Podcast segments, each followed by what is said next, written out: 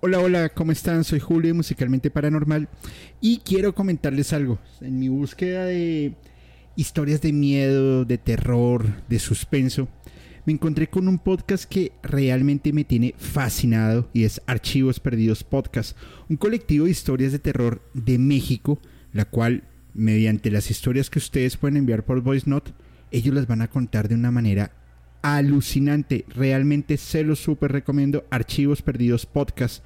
Y esto lo pueden escuchar en Spotify, Apple Podcast o cualquiera de sus plataformas de preferencia.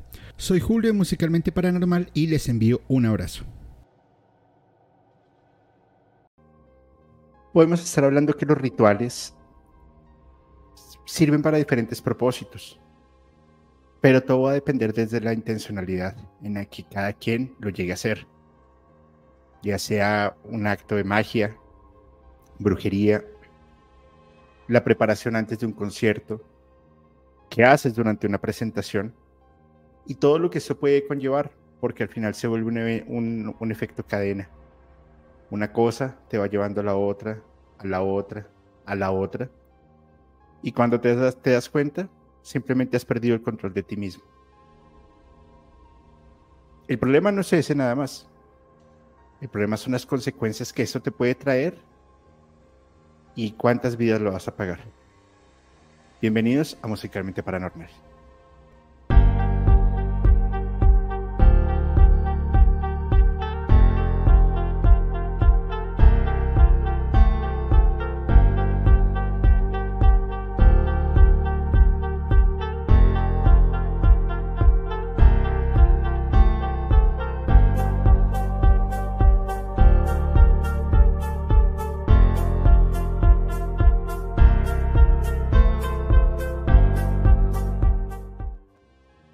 Buenas noches y bienvenidos a miércoles de Musicalmente Paranormal. Soy Julio y les doy a todos una cordial bienvenida. Espero que la estén pasando súper bien.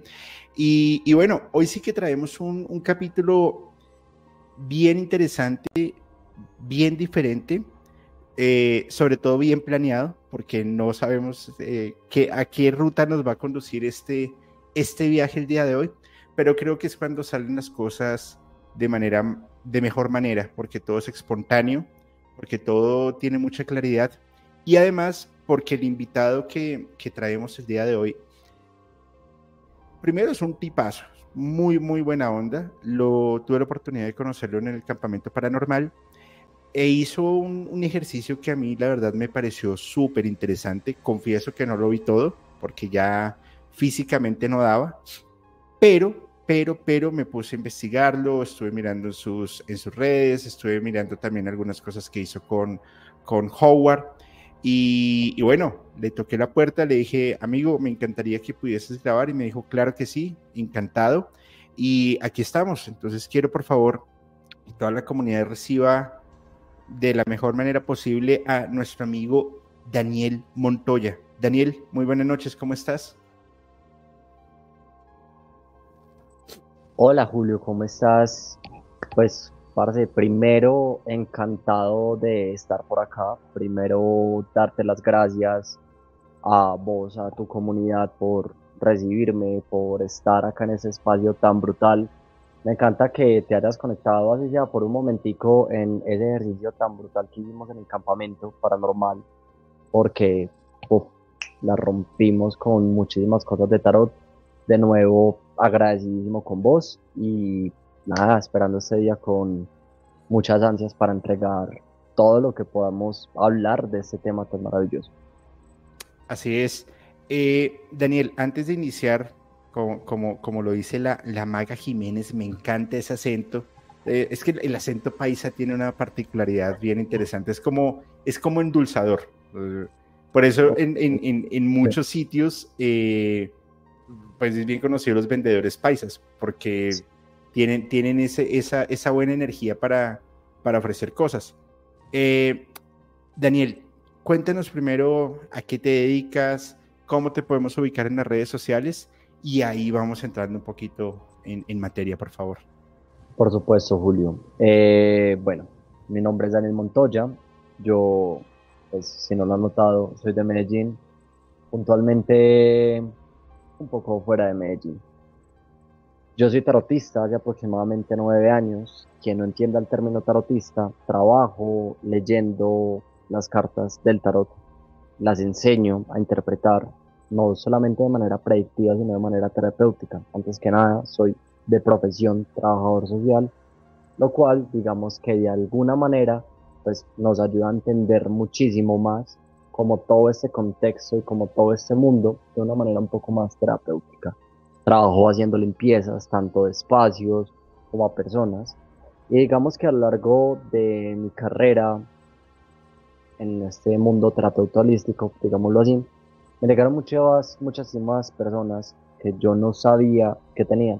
Yo simplemente armonizar chakras y me da cuenta, Houston, hay brujería. Hay cosas muy tesas. Hay cosas que yo no sé quitar.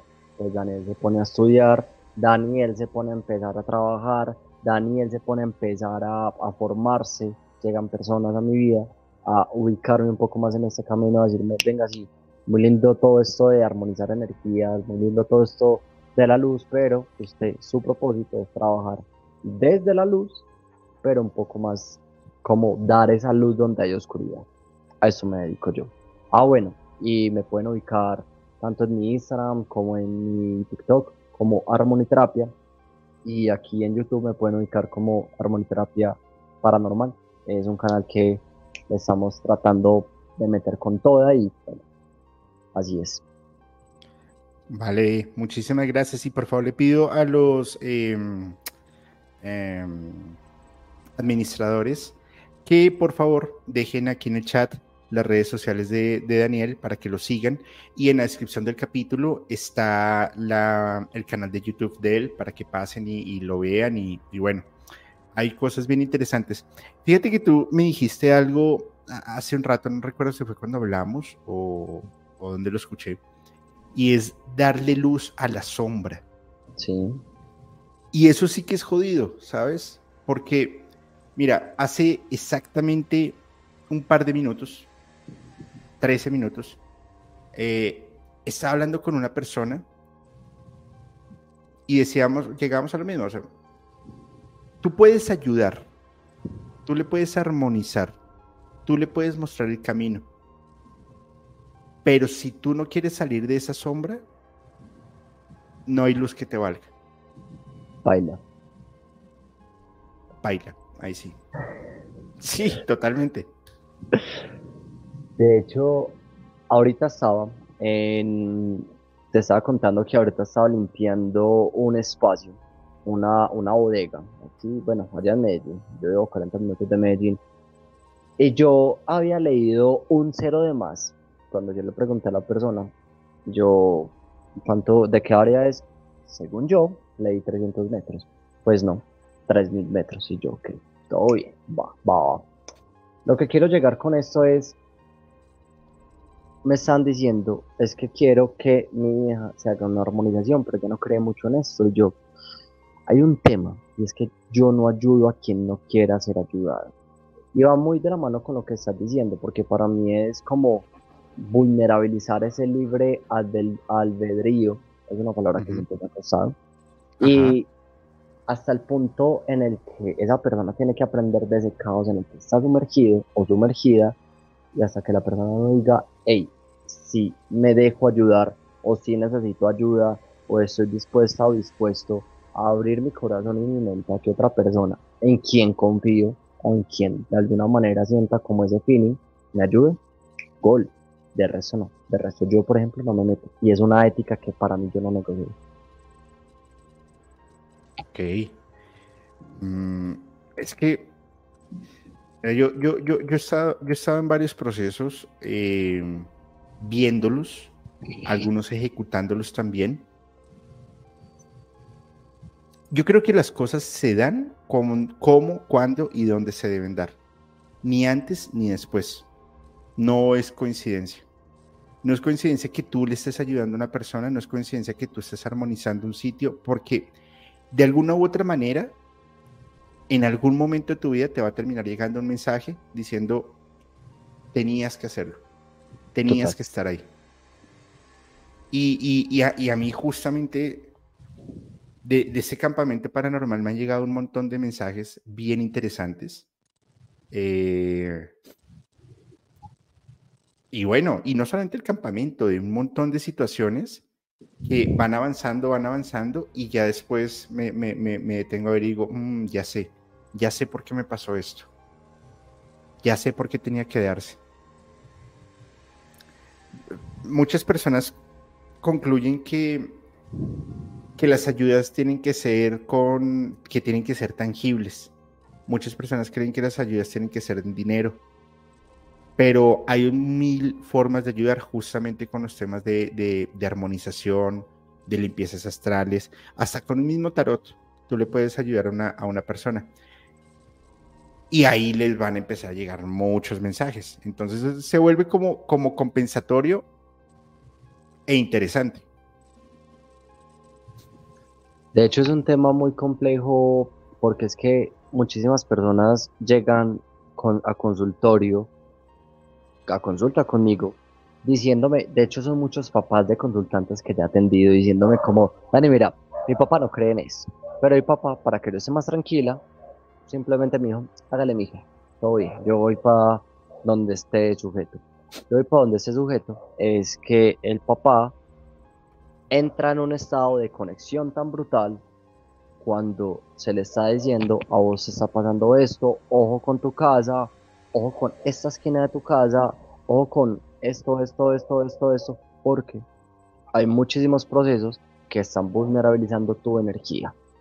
La parte económica va de qué manera, sí, ah bueno, en tantos días ha pasado esto con tu salud, ah bueno. Y esto yo no me lo invento, yo lo llamo la esquizofrenia y acá empezamos a hablar de diferentes dones. Yo siento que todas las personas tenemos dones porque somos espíritus teniendo experiencias humanas y no es humano teniendo experiencias espirituales. Por lo menos así lo veo yo. Y si somos espíritus todos y todas, estamos entendiendo entonces que todos nos conectamos con esa esencia, con, con, como con esa unidad, es la palabra que estoy buscando, por lo que todos nos hace tener dones. Unos más agudizados o más agudos, quizá más despiertos que otras personas, y yo no soy de ver. Yo no, ni en el plano físico ni en el plano etérico veo. Yo soy de escuchar. A mí me escuchan, me dicen susurros. Al principio me rayé muchísimo. Yo dije, pues madre, ¿qué está pasando? Yo soy de las personas que escucho y de las personas que le llega el mensaje. Clara audiencia y clara y cognisciencia. En ocasiones también siento clara y sentencia en mi cuerpo, ¿cierto? Pero yo no tengo la posibilidad de ver. A lo que me refiero es cuando estoy con una persona escéptica, porque amo los escépticos y sí que los amo en tarot.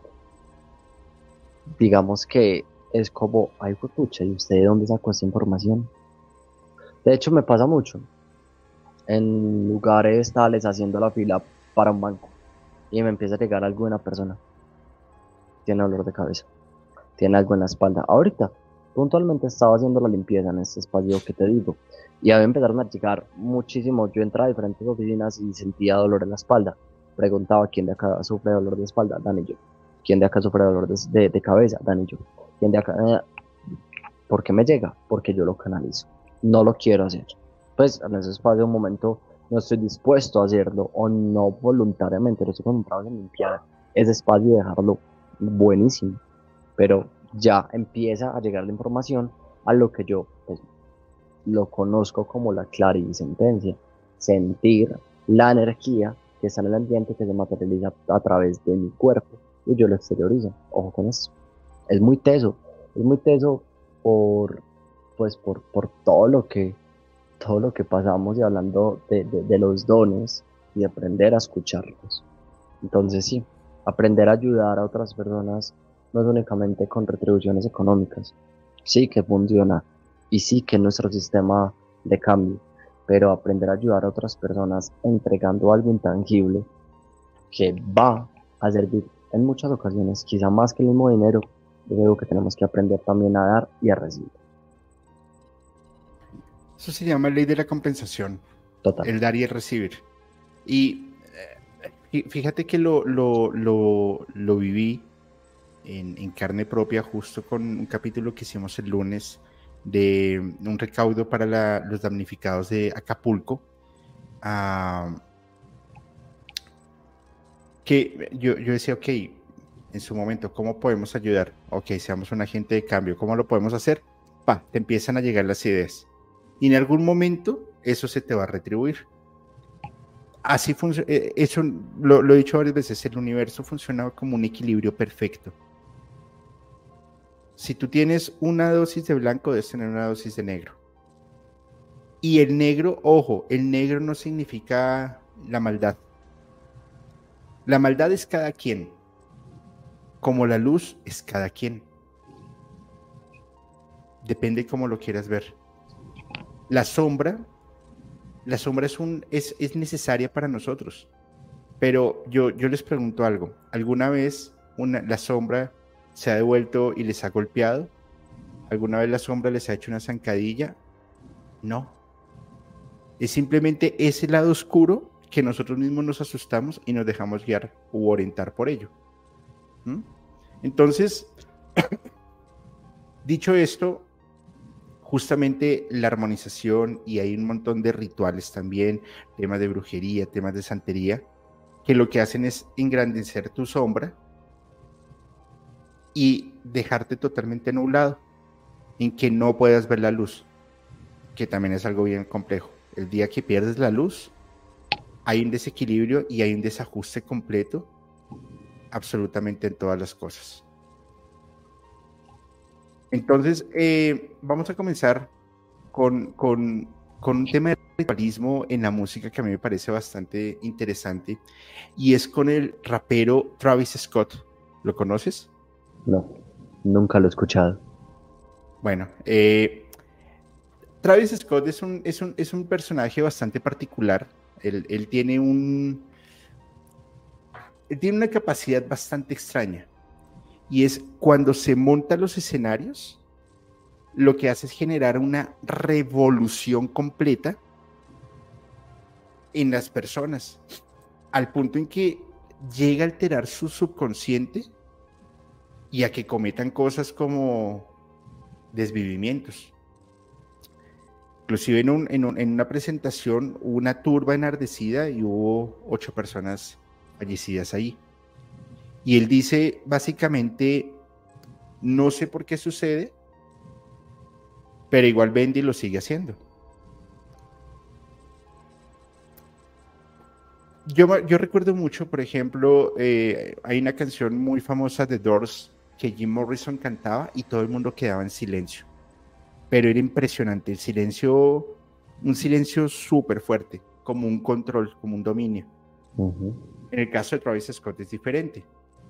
Entonces lo empiezan a asociar mucho con temas de un ritualismo a través del satanismo para tener ese control de masas y enardecerse. ¿Tú crees que esto puede ser posible? Yo creo que hay personas con un control mental tan grande que el solo hecho de tener la capacidad mental para ritualizar algo, para cumplir mis objetivos, así sea mediante la vulneración, la manipulación o cualquier otro elemento que pueda estar metiéndome en la mente de otras personas, Absolutamente sí. Ahora, si hablamos en temas de manipulación energética, me quiero meter a un tema en donde de nada nos va a servir, hablemos de un ritual, por ejemplo, de nada nos va a servir tener toda la, yo siempre lo llamo así, no de manera respetuosa, pero tener toda la parafernalia de velas, de no sé, pelos, lo que cada persona quiera tener para su ritual, ¿cierto? Si no tenemos la intuición, la intención, la capacidad mental de mover la energía. De hecho, hay una serie que me gusta mucho de muñequitos. Yo digo que quien hizo esa serie, parce, tuvo que meter un papel o algo porque demasiado soplada, pero me encanta de Sí, a lo bien. O sea, no sé si alguna vez las has visto, si alguien acá de quienes nos estaban viendo la, la, la visto de Midnight Gospel, está Netflix. Y la segunda temporada es tan volada que tiene un sujeto, que, que, que, que es un pececito que tiene un, un casco con una pecera, y le dice al man, le dice como, es que la clave de la magia es la meditación. Porque entrena la mente para enfocarte en una sola cosa. Entonces se responde a la pregunta con eso. Sí creo que es posible sin tener absolutamente una sola vela prendida, un solo péndulo moviendo, un solo oráculo funcionando, una sola ola de cristal puesta. Creo que es posible, pero antes, para mí, la persona tiene que tener una capacidad mental de hacer las cosas. De hecho, si te viste Matrix, recuerdo una parte en donde el, niño le, muestra a Neo, creo que se llama el man, le, le, muestra la cuchara y a través de la telequinesis la voltea. Es, es, darnos cuenta que todo es materia, que todo es capaz, que todo es energía, perdón. Tú eres energía, yo soy energía, la cuchara es energía, mi gato es energía, la cuchara es energía, la gente es energía. Y simplemente tiene la capacidad de montarse y, pues, madre, de, manipular esa energía, claro que es posible, sin ningún tipo de duda para mí. Pues fíjate que aquí, aquí podríamos hacer un debate bien interesante entre el poder combinar justamente este poder de magia o, de ritualismo, como lo quieras llamar, o energía, inclusive con, temas eh, desde la psicología. Fíjate algo. Veamos, por ejemplo, un, político respetado. Eh, que, que, enardeza las, las, masas, enardezca las masas. O en un político, no, personajes históricos.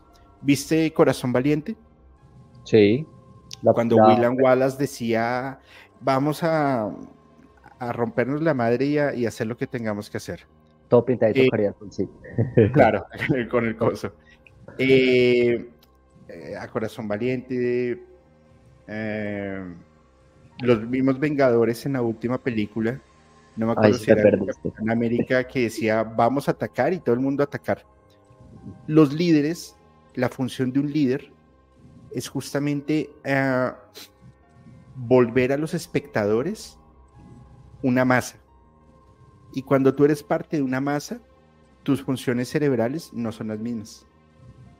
Simplemente tú empiezas a obedecer un patrón conductual que si adicional lo sumas con una apertura energética, que si además lo sumas con esa euforia, pues lo que estás creando es una bomba de tiempo que en el momento en que estalle, pues mejor dicho, ya, ya te voy contando el resultado. Y justamente eso es lo que sucede con Travis Scott. Lo que él hace es quitarle la individualidad a todas las personas y empezar, él, él empezar a hacerse el líder, el referente. Entonces tú imagínate en la música, bajo un escenario, un artista, y poder casi dar órdenes a que las personas hagan X o Y cosa y que, los, y que claramente las personas no están en su estado consciente y obedezcan a ello. Ahora, la pregunta del millón aquí es la siguiente. ¿Él es consciente de su poder? Yo digo que sí. Yo también, porque si no, no lo seguiría repitiendo una y otra y otra y otra vez. Si es algo repetitivo, a la primera se dio cuenta de su capacidad la siguió fortaleciendo bajo mi punto de vista, la siguió fortaleciendo y fue madre, es capaz de lo que sea. De hecho, supondría yo, si él usara esa capacidad de canalizar esa energía como esa bomba que tiene dentro, se podría hablar hasta de la misma ley de atracción para atraer lo que quiero, para atraer dinero, para traer el amor, para traer lo que sea, solamente con la mente. No he prendido una vela, no he puesto un hilo, no he puesto un pedazo de cobre, no he puesto nada, solamente con la mente. Pero ¿cuál es el tema? La mente, fortalecer esa mente. Y a tal nivel de como ese sujeto tiene esa mente, puede lograr lo que sea. Pero por supuesto, por supuesto. Sin embargo, yo creo que lo empieza a aprovechar para darse un poco de, fama también. Bueno, primero, famoso es famoso y, siempre van a hablar, siempre, y ya está. Inclusive, está bien. mm, inclusive su, su, pareja o expareja, no sé, era, un, una Kardashian o tenía algo que ver con las Kardashian o cosas así, pues es gente que maneja mucho dinero, tiene poder, reconocimiento y demás. Sin embargo, particularmente en este año hubo un, tema que a mí me, llama un poco la atención, y es que el hombre se iba a presentar frente a las pirámides de Giza, en, la pirámide de Giza, perdón, en Egipto, y hubo una, hice una turba enardecida diciendo, no estamos de acuerdo. ¿Por qué? Porque él está tomando em, simbología egipcia y la está poniendo en sus conciertos para hacer cosas indebidas. Y si eso lo asociamos con temas de satanismo, que me parece ya un poco exagerado, no estamos de acuerdo. Al final creo que el concierto sí se hizo, pero una disputa bien, bien compleja. Mm, Aleister Crowley, por ejemplo, usó temas del ojo de Horus para hacer algunos de sus manifiestos más importantes. Grandes magos y hechiceros utilizan em, simbología egipcia. Inclusive hay tarots egipcios que son bastante particulares para hacer lo que se tenga que hacer. Entonces, es como si, si, no, si él no supiera que lo está haciendo, es como si tú le soltaras las llaves de un Ferrari a un niño de nueve años. Sale y a 200 metros se estrella contra una pared y ahí quedó. ¿Cómo lo ves tú? Absolutamente, estoy completamente de acuerdo. De hecho, yo tengo en mi repisa de tarot, tengo el, tarot de, de, Crowley y es una de las cosas más brutales que tengo. Pues madre, yo tengo muchos tarots. Ese tarot, digamos que un día lo vi, me enamoró, yo dije, va, yo nunca, pues no, no lo uso en consulta, siempre uso el mismo, el Rider White. Eh, lo amo pero es entender de que hay muchísimo conocimiento en toda esa cultura, desde herramientas, desde cosas absolutamente ocultas que no entendemos, que no vemos, que no conocemos, desde la cultura egipcia, desde los conocimientos ancestrales egipcios y desde, pues madre, mil cosas que siento que al no usarse bien, símbolo símbolo, y te lo pongo de esta manera. Yo, para muchos satanistas, el pentáculo invertido es, bueno, es uno de los símbolos más representativos para los satanistas. Pero para otras religiones el pentáculo invertido, por ejemplo, para la Wicca, no tiene un significado negativo.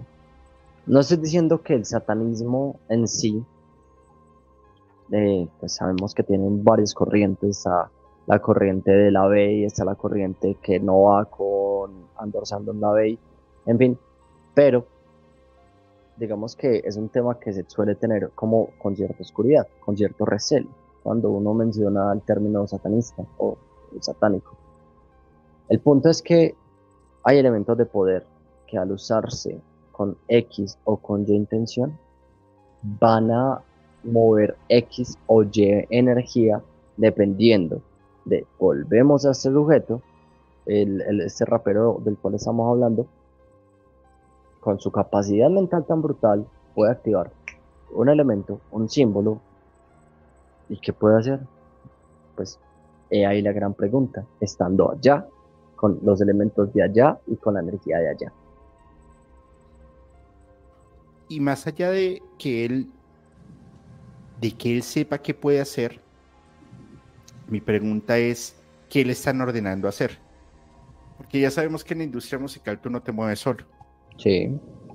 Tú eres el, frontman y eres, y eres el que está ahí, pero atrás hay gente votando dinero y hay gente diciendo, maestro, bien, pero tienes que hacer esto, esto, esto, esto y lo otro me parece curioso porque saben de su poder, ¿sabes? Creo yo. Y logran hacer cosas, por ejemplo, como en 2018 saca un, video que lo pueden encontrar por YouTube que se llama Stop Trying to Be, eh, God, eh, deja de intentar ser Dios.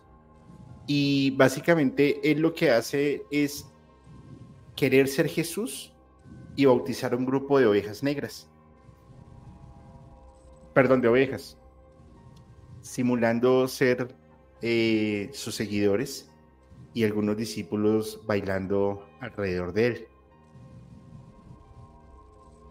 Ya ese, ese, tipo de dominio, de, retos contra, la, contra el clero, contra creencias, ya es algo conocido, porque pues esto lo ha hecho, por ejemplo, Eminem, lo ha hecho Tupac Shakur, lo ha hecho Snoop Dogg, lo ha hecho 50 Cent, lo han hecho un montón de raperos y ya no es, ya no es como tan, es hasta normal. Ok.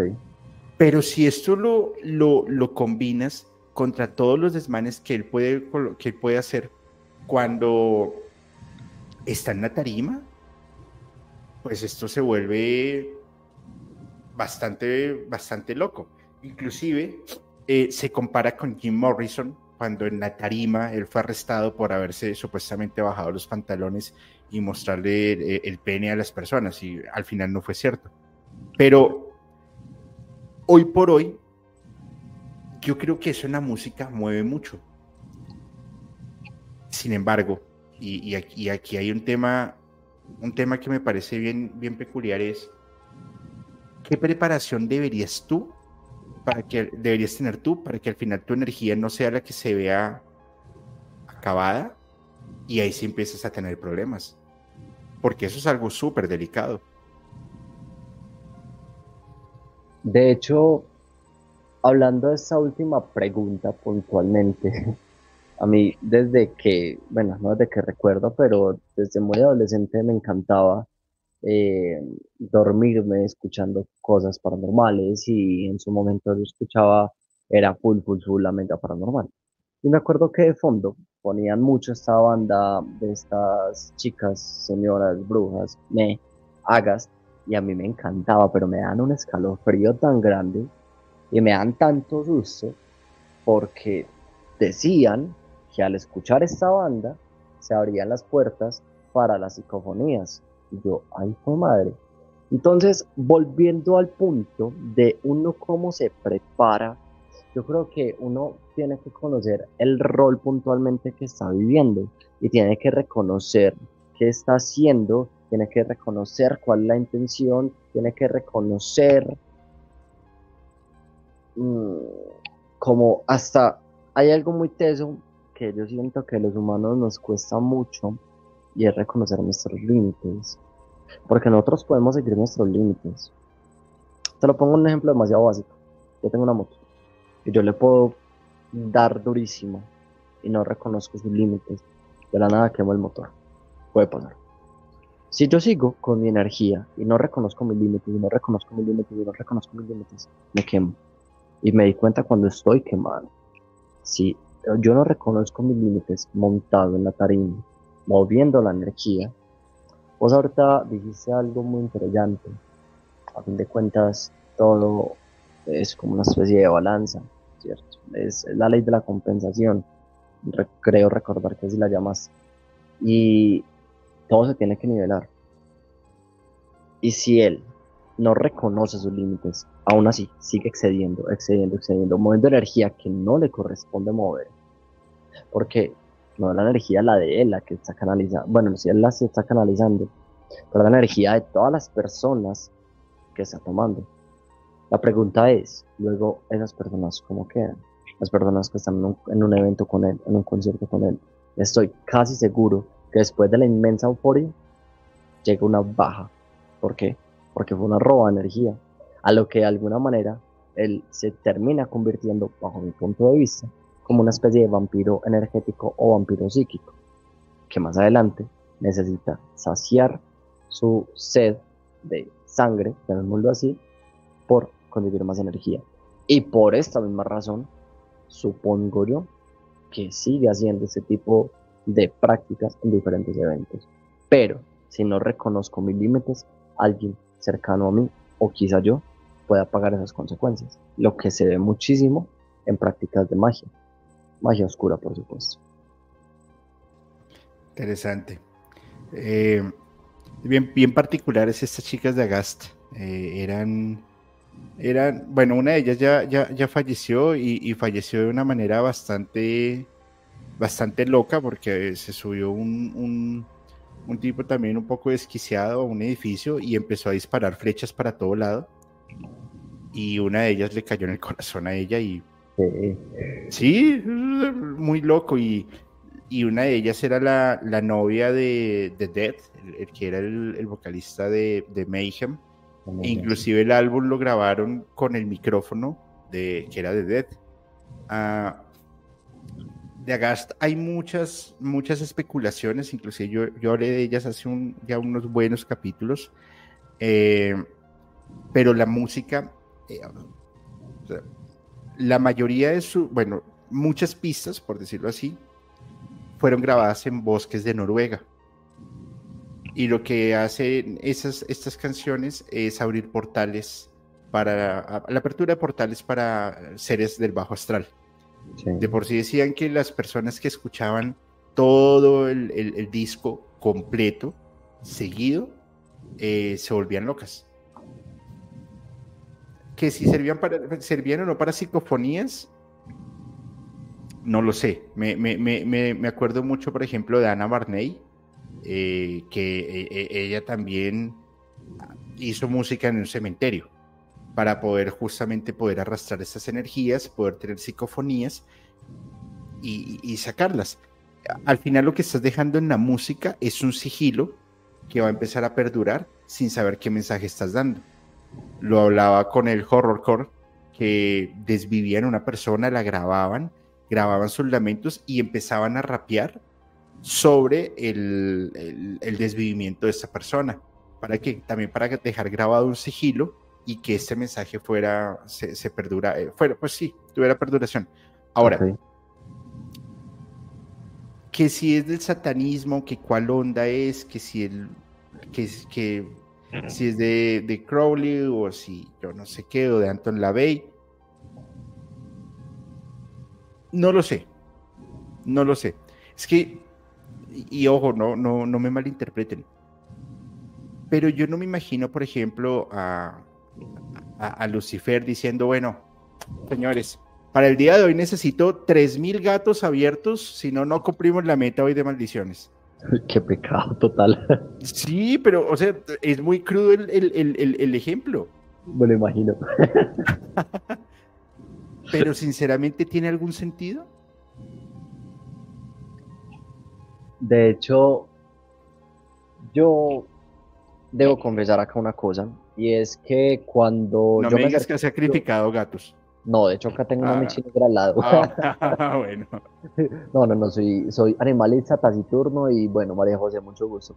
Pero eh, en, en, mis tiempos adolescentes, 15, 16 años, me encantaba el black metal. Gorgoroth, Bursum, Mayhem, Silencer. Y yo me acuerdo que yo llegaba al colegio, eh, cerraba el, el, blackout y me, escuchaba, me ponía a escuchar Dark Funeral y bueno, cuánta banda de black hubiese que conociese. Y tuve la oportunidad de acercarme mucho, por muchísima curiosidad, a, a buscar como cierto contenido de la Bay. Una de las ramas o uno de los mandamientos, por así llamarlo, de la ley es no mates animales salvo sean, ya no me acuerdo textualmente, salvo sean para alimentación o para supervivencia. Acá viene un tema muy interesante y es por qué muchísimos desquiciados, porque yo los llamo así, parce, matan bebés, animalitos, diferentes seres para supuestos sacrificios. Quería hacer esa intervención porque me parece muy curioso y me parece muy contradictorio como de alguna manera se predica el respeto como hoy por hoy se consume eh, bueno como hoy por hoy se, se tiene la relación hombre-animal para supervivencia, ¿cierto? Pero porque muchas personas y muchos grupos usan a los animales como fines de sacrificio y fines ritualísticos. De hecho, en la santería, en la mayoría de hechos. Es muy complejo y es muy peso. Cuando tú haces un pacto de sangre eh, o un trabajo con sangre, lo estás llevando a otro nivel. Total. Porque estás violando una ley natural del universo, que es el momento exacto en el que vives y en el que falleces, lo estás interrumpiendo para hacer además un acto que por lo general es, de maldad o es hacer daño. Total. Justamente lo que, lo que tú mencionas es una ley de, de, de, la iglesia de satanismo, de la iglesia satánica, no, no la expresión, ah, donde dice no, no, no, no, no matar animales en caso de que sea en defensa propia o para alimento, y ya está. Como también hay otra que dice no te metas donde no te han llamado. Total. No es su opinión a menos que sea pedida. Al menos que sea pedida, exactamente. Pero una cosa es el contexto que tú le estás, o sea, el, contexto real y otra cosa es el contexto que tú o que cada quien le quiere dar. Porque es en donde se empieza a ver el tema justamente de el desvivimiento de, animales, eh, de niños, de cosas que yo creo que también lo hacen para generar una especulación y para que el tema esté como una recordación. Eh, justamente, por ejemplo, lo que pasa los, los, los 31 de octubre, que sacan carteles que dicen no dejen a sus niños solos porque ahí pueden ser raptados por una secta satánica. Eh, hombre, yo, yo, yo no, no sé, o sea, no, no, no, no me cabe en la cabeza. Es que, vuelvo, insisto, si yo fuera el diablo, yo no vería no vería ninguna, no sé, ninguna acción. Yo creo, tal vez, que eso sí hace parte de la sombra de cada quien y de los deseos ocultos que todos tenemos. Todos los seres humanos tenemos un deseo oscuro. Todos. El que me diga que no es falso, es mentira. Total. Mi deseo oscuro, ¿cuál sería? Una noche en una cárcel. Una noche en una cárcel. Ok. Por ejemplo, imagínate tú una noche en una cárcel, en la cárcel de la Tramacúa en Valledupar, o en una de las cárceles del Salvador, o bueno, no sé. Pero, pero, pero yo lo veo más como, como, como por el morbo de sentir qué pasa allí y de abrir de, todos los portales que deben haber y de toda la energía que se debe consumir. Y, mejor dicho, es un tema, sí es un poco enfermo, lo sé. no, pero, pero yo creo que, digamos que yo en este momento no sabría cuál es mi deseo oscuro. Digamos que yo suelo ser una persona que muchas veces me queda pensando como en venganza, venganza, venganza. Pero yo soy un poco, yo pues no hago nada. Pero ese tipo de cosas, lo que ronda en tu cabeza, que no te deja tranquilo en ciertas ocasiones, puede hacer parte de ese oscuro. De hecho, tuve la casi gran oportunidad de no, no, no, no fuimos, no nos alcanzó el tiempo. Hay una casa embrujada en Pensilvania en donde realmente cuentan que espantan, en donde realmente cuentan que hay desencarnados y donde tú tienes la oportunidad de pasar una noche. Hola, pues no sé si uno va a pasar más noche, pero por lo menos una noche en donde vas a vivir una experiencia absolutamente terror, donde no hay actores, sino que todo hace parte de una experiencia absolutamente paranormal. Ahora, yo lo quería hacer. Tenía tu madre, obviamente muerto de susto, pero yo creo que a uno le dan lo que con lo que uno puede no nos alcanzó el tiempo. Todo estaba difícil, pero quizá no hubiera sido capaz de soportar esa experiencia, amándolo paranormal. Pero creo que, como dije ahora, hay que reconocer los límites. Claro, una cosa es que yo tengo un deseo eh, medio maníaco de meterme en una cárcel una noche, otra cosa es que lo vaya a hacer. Total. Si me lo plantean, yo creo que diría, eh, no, gracias. No, pues porque tengo algo que se llama sentido de supervivencia.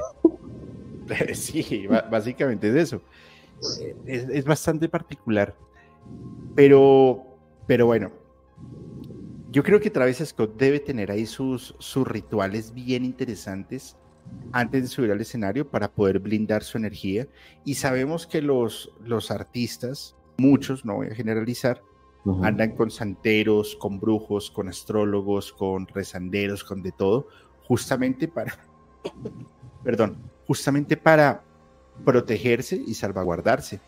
Algunos tienen rituales chamánicos, por ejemplo, eh, Rubén eh, Albarrán de Café Tacuba eh, tiene un, un, tema místico bien, bien fuerte para cuidar su energía.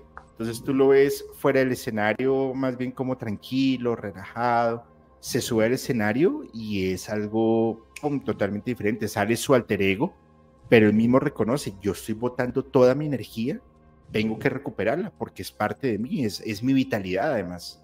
Claro. No, total, total. Es que, de hecho, ese mismo tema que acabas de mencionar es lo que yo como alimento a la energía de las demás personas, siendo o cumpliendo con un rol absolutamente consciente, para lo que estamos hablando puntualmente, de un vampiro energético. El rol la energía de las personas y como que las personas tienen energía. Entonces, es el guayabo moral de uno como espectador decir como, uy, parce, no me tomé un, no me tomé un solo, una sola gota de licor, no me noche tanto seguramente, pero soy mamada, estoy mamada, no tengo energía. ¿Por qué? Porque me la drenaron toda, absolutamente toda. Eso justamente pasa cuando entramos en lugares muy cargados. Entré a las 6 de la tarde, no tomé nada. Al otro día estoy completamente molido. Todo el cuerpo me duele. O me enfermo. O algo. ¿Por qué? Porque el lugar me drena la energía. Porque los seres que habitaban en el espacio me drenaron la energía. Y eso seguro que a muchísimas personas les ha pasado eso, incluyendo Total, totalmente de acuerdo contigo. Total, totalmente. Bueno, vamos a ver. Una, una, una, una pregunta. Dentro de lo que tú conoces, vamos a, a, dar tres ejemplos. Vamos. La, brujería. Sí. Porque ese, ese, para mí, hoy por hoy, es un tema de moda. Sí. En, en, Instagram me, escribieron, me hicieron una pregunta. Es, eh, oye, Julio, ¿crees que estamos en este momento o vamos a entrar en algún momento en un despertar espiritual? Yo decía, pues, por supuesto, de por sí en este momento estamos en un despertar espiritual. No, y no me refiero a un eh, despertar espiritual, Dios, clero católico o cleros. No. Me refiero a que las personas están empezando a buscar respuestas en diferentes temas espirituales a nivel de esoterismo, a nivel de eh, brujería, a nivel de santería. Del esoterismo lo voy a dejar un poco aparte en temas, por ejemplo, de tarot, de velas, esencias, riegos, limpias, en fin. Muchas personas hoy por hoy asociamos a que si tenemos una mala racha es brujería. Sí. O es santería. ¿O qué, perdóname? Me toca diario. Sí. Y, en algún momento lo, me, lo, me lo hablaba Isa y es de cada 10 casos, uno es brujería. Los otros son sugestión o bloqueos que uno mismo se está haciendo. Y no quiero decir que la brujería no existe, por supuesto que existe, pero por supuesto, ya se los digo yo. Sin embargo, esos rituales de brujería, ¿en qué consisten? Los rituales de brujería, digamos que es bastante común meternos en diferentes, como nadar en temas de santería, en temas con brujería, en temas con magia roja, en temas, pero llamémoslo todo manipulación energética, para no confundirnos con nombres, a lo que hoy por hoy es el nombre típico de brujería. fácil. La brujería es como la capacidad que una persona tiene para cumplir sus propios fines a través de canalizar la energía, aún pasando por encima de las demás personas. Pero con esto quiero hacer un paréntesis grande y un pleno en seco ya. La brujería no solamente se usa para fines de dañar al contrincante ni a la víctima. ¿sí? La brujería es, el, es, es la manera de cómo nosotros podemos utilizar la magia, la energía que está disponible para lo que queramos, para atraer, ¿sí? para, mm, no sé, organizar energéticamente algo, pero también para dañar. Entonces, temas tan fáciles como por ejemplo un congelamiento, hacer cambiar a alguien de parecer. Nunca se me va a olvidar un comentario de TikTok, porque yo eso lo hablo mucho en TikTok. Me encanta hablar del tema de, de brujería, el tema de la manipulación energética, las enfermedades postizas y demás. Un comentario de una persona dijo textualmente, yo congelo para que no me jodan. ¿Y qué es el congelamiento? Literalmente es dejar a una persona quieta que no interfiere en tu camino. A diferencia, por ejemplo, de poner un muerto en tu camino. Te va a drenar, te va a quitar, te va a... Digamos que todo está catalogado dentro de la misma brujería. Eso es la brujería. En este contexto, por supuesto, donde yo tengo mi propósito, soy el victimario, paso por encima de la víctima para lograr mis fines personales o egoístas. Ok, ok. Mm. Mira, la magia la catalogan en muchos colores, blanca, negra, verde, roja, por ahí dicen que hay azul, que hay... Para mí magia es magia. Total, la intención es la que cambia para La intención es la que cambia todo, claro. Porque, por ejemplo, tú tienes que hacer magia negra para salvar la vida de tu ser querido. ¿Es algo malo? No. Ojo, ojo, ojo. No, no quiero decir sí, sí, porque ya se, depende. Sí, de que es malo es malo, pero de que voy a priorizar al ser querido, sí. Entonces al final la intención es mala.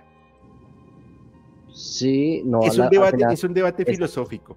Total. Es como la persona que entra a un sitio y roba todo el dinero del sitio, pero es para pagarle la operación a corazón abierto a su hijo. La acción es mala, pero la, el resultado es bueno. Como dicen por ahí, el fin justifica los medios. claro. Sí. ¿Qué te va a primar más? Total. Y con magia blanca también se puede hacer mucho daño. Sí. Entonces, ahí está. Todos en algún momento de nuestras vidas hemos sido brujos. el, poder de la atracción, el, estar pensando en algo, tú lo puedes catalogar en algo como magia. El, el encender una vela con intención para que te llegue algo. En la brujería se utilizan las velas. Entonces eres brujo. Sí, sí, sí, sí ves el, debate y es por eso que ya las personas empiezan a entender que las brujas o los brujos no son malos. Bueno, hay unos desgraciados que sí. pero, pero, no todos son así. Es interesante. Ahora, ¿qué brujería es esa poderosa para arreglar o para destruir, que tú conoces que, digas, esto, esto es bastante fuerte. Por ejemplo, el, tema de te boté un muerto, tienes un muerto encima, esa vaina me parece súper salvaje eh, y me parece impresionante además. Me, me, me, me da hasta escalofrío pensar, pensar en eso. ¿Tú cuál conoces? Puntualmente de la que estamos, de la que estás hablando, se conoce que muchas personas suelen hurgar las tumbas de otras personas. Y algo muy importante, y es que no se suele hurgar y no se suele meter la mano en la tumba de alguien que hizo bien, que fue una buena persona. No. entendámoslo así. Ese ser ya descansó. Ese ser, parce, no sé, arregló sus cuentas que tenía que arreglar, hizo lo que tenía que hacer, o para el cielo según la teoría cristiana, o a firmar su otro acuerdo para la próxima vía en la teoría reencarnacionalista. No sé cómo se diga esa palabra, nunca la había usado. El punto es que a quién van a molestar. ¿Sí? Quizá al violador, quizá al asesino, quizá al que tenga un montón de deudas casa aquí. No sé si has escuchado hablar del tema de le robo un hueso y se lo devuelvo únicamente cuando me cumpla lo que le pedí. Vamos a poner un ejemplo. Espero que no me esté escuchando ningún Pepito Pérez, porque lo voy a poner de ejemplo. Yo voy, hurgo la, la, la, tumba de. Bueno, aparte se murió. Pues, pues lo dice, de Garavito, ¿cierto? Y le quito, no sé, cualquier parte de su cuerpo. ¿Sí? Resulta que yo, mediante un ritual, le digo a este man: eh, Mira, necesito que le hagas tal cosa a Pepito, porque para yo poder devolver tu hueso. Muchos muertos y muchas personas que se quedaron todavía en el plano muy mundano por exceso de mundanidad, llamémoslo así, están pegados y aferrados aún de su cuerpo. Y son los mismos desencarnados o los mismos seres que podrían estar molestando cerca a su cuerpo o en lugares donde vivieran. Ese es el tema de tener un muerto.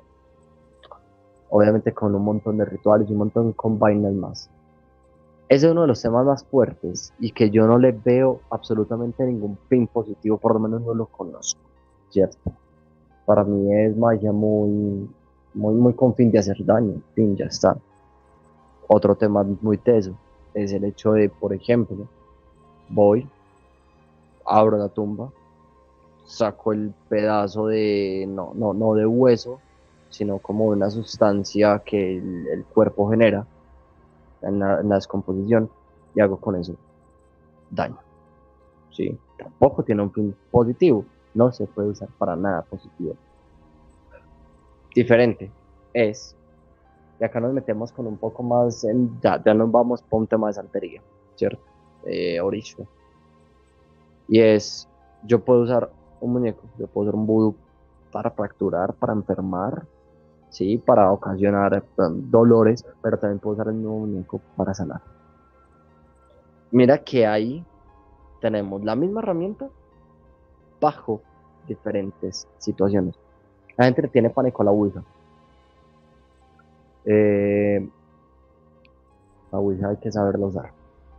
Si tú no vas a dejar tu casa abierta diciendo, hola, ¿quién quiere entrar? ¿Sí? Llega, eh, no sé, un montón de asesinos seriales con motosierra. Diferente es, tú abres la puerta de tu casa puntualmente sabiendo a quién esperas y estando vigilante de quién esperas. Te digo esto porque la gente le ama el péndulo. Y el péndulo es una de las cosas, como bien dijiste, que están en un auge brutal, al igual que los oráculos de los ángeles. Pero con el péndulo también se puede abrir canales brutalmente peligrosos, que siento que muchas personas no están preparadas para ver lo que a través del péndulo puedo traer. Lo que te quiero decir es, todo tiene dos caras. Un muñeco sirve para sanar, un muñeco sirve para dañar. Diferente es poner muerto, yo, yo, yo, Daniel, no le veo para qué sería pues yo. Seguramente. sí, hay cosas, hay cosas muy tesas, hay cosas que yo no entiendo. Seguramente nunca entenderé. Pero va. Pues mira, mmm, dabas el ejemplo de Garavito.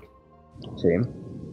Para, para los que no conocen, eh, Garavito desvivió más de 200 niños en Colombia y en Ecuador también, de las formas más bestiales que ustedes se imaginen. Ese es un capítulo que vamos a grabar con, con Fepo en Criminalmente, porque es una bestialidad.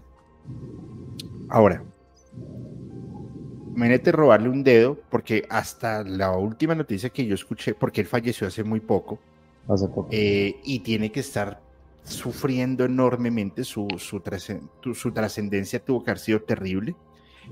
Eh, yo imagino robar un dedo de él, lo poderoso que debes tener en tus manos para hacer daño es una barbaridad, porque sí o sí debe haber algo pegado de tanta oscuridad y tanta negatividad que él, que él se cargaba.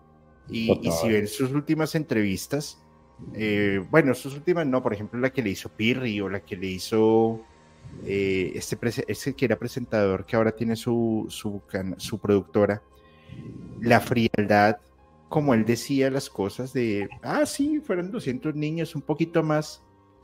Sí, yo ya confesé todo, pero pues a mí Dios ya me perdonó. Ah. O sea, yo decía, cabrón, pero se te pasa el karma rapidito. Que, que vea pues, debería ser muy poderoso. Mira, justamente con... Yo lo veo así, ¿vale? Y es, en, en Despertar de una Nueva Conciencia, hace unos días nos preguntaban que si cuando tú hacías lecturas de tarot, eh, podías correr algún tipo de peligro o abrir algún portal o, algo por el estilo.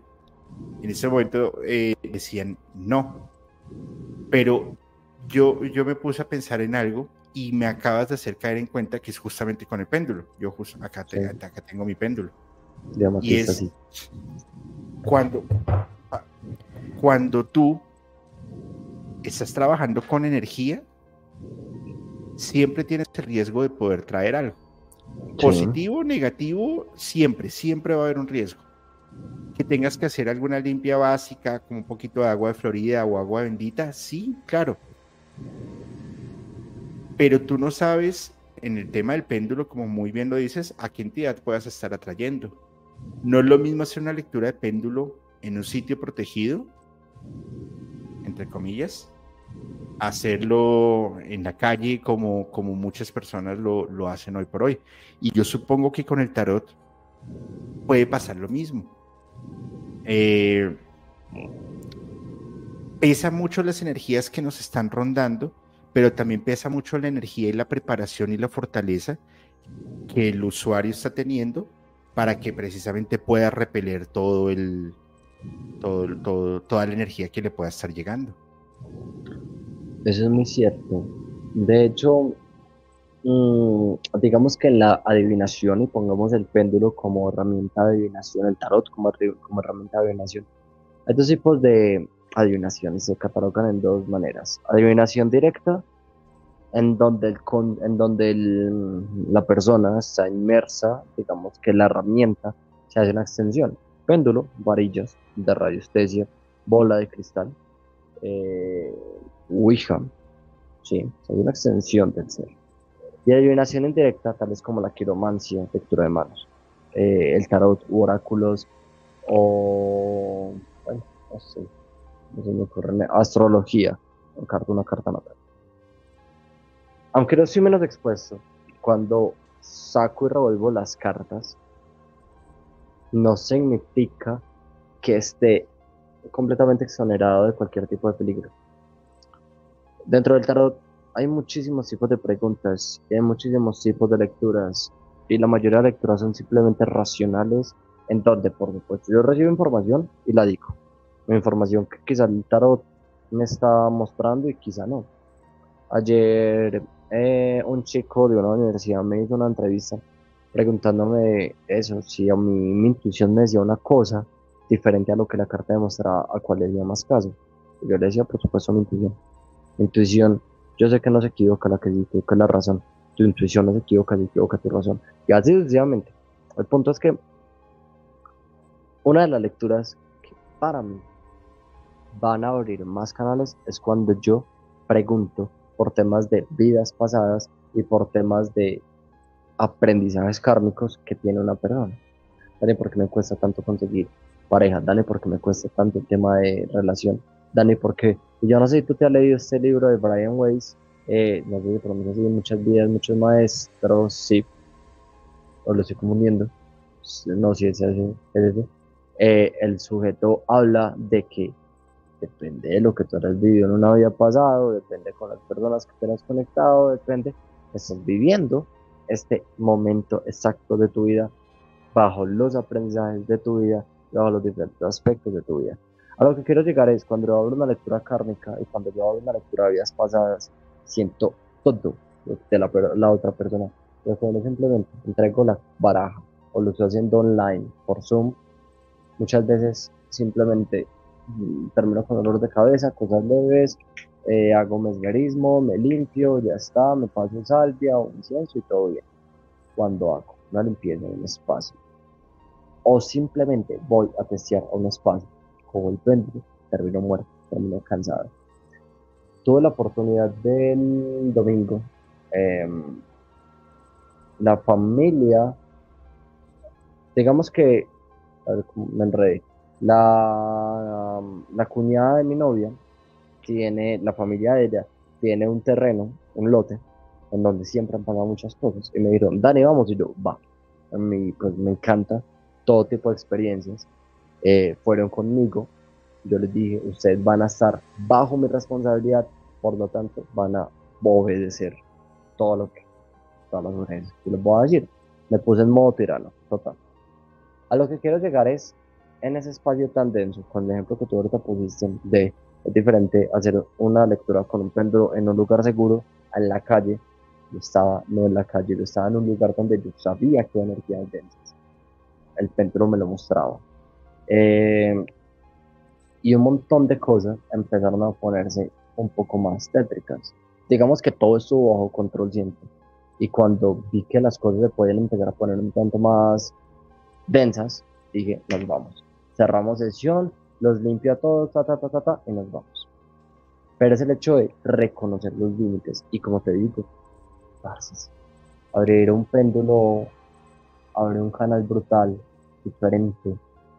Por lo menos bajo mi manera de ver, sin estar, sin estar perdón, exento y exonerado 100% de, de, de, de que te pues de que pueda abrir un canal con el tarot, digamos que es menos probable que con un péndulo, que con una Wicca, con una bola de cristal o que con unas varas de radiestesia, por ejemplo. Pero está el riesgo, porque pues siempre lo va a estar. Depende de la preparación. Ah, claro, y dijiste la frase que debe ser insignia, que te la voy a robar. Va. Y es la, la intuición tiene razón, la que se equivoca es la razón. Total. Porque muchas veces nosotros dejamos pasar nuestros pensamientos lógicos sobre lo que realmente nosotros sabemos que está bien o está mal.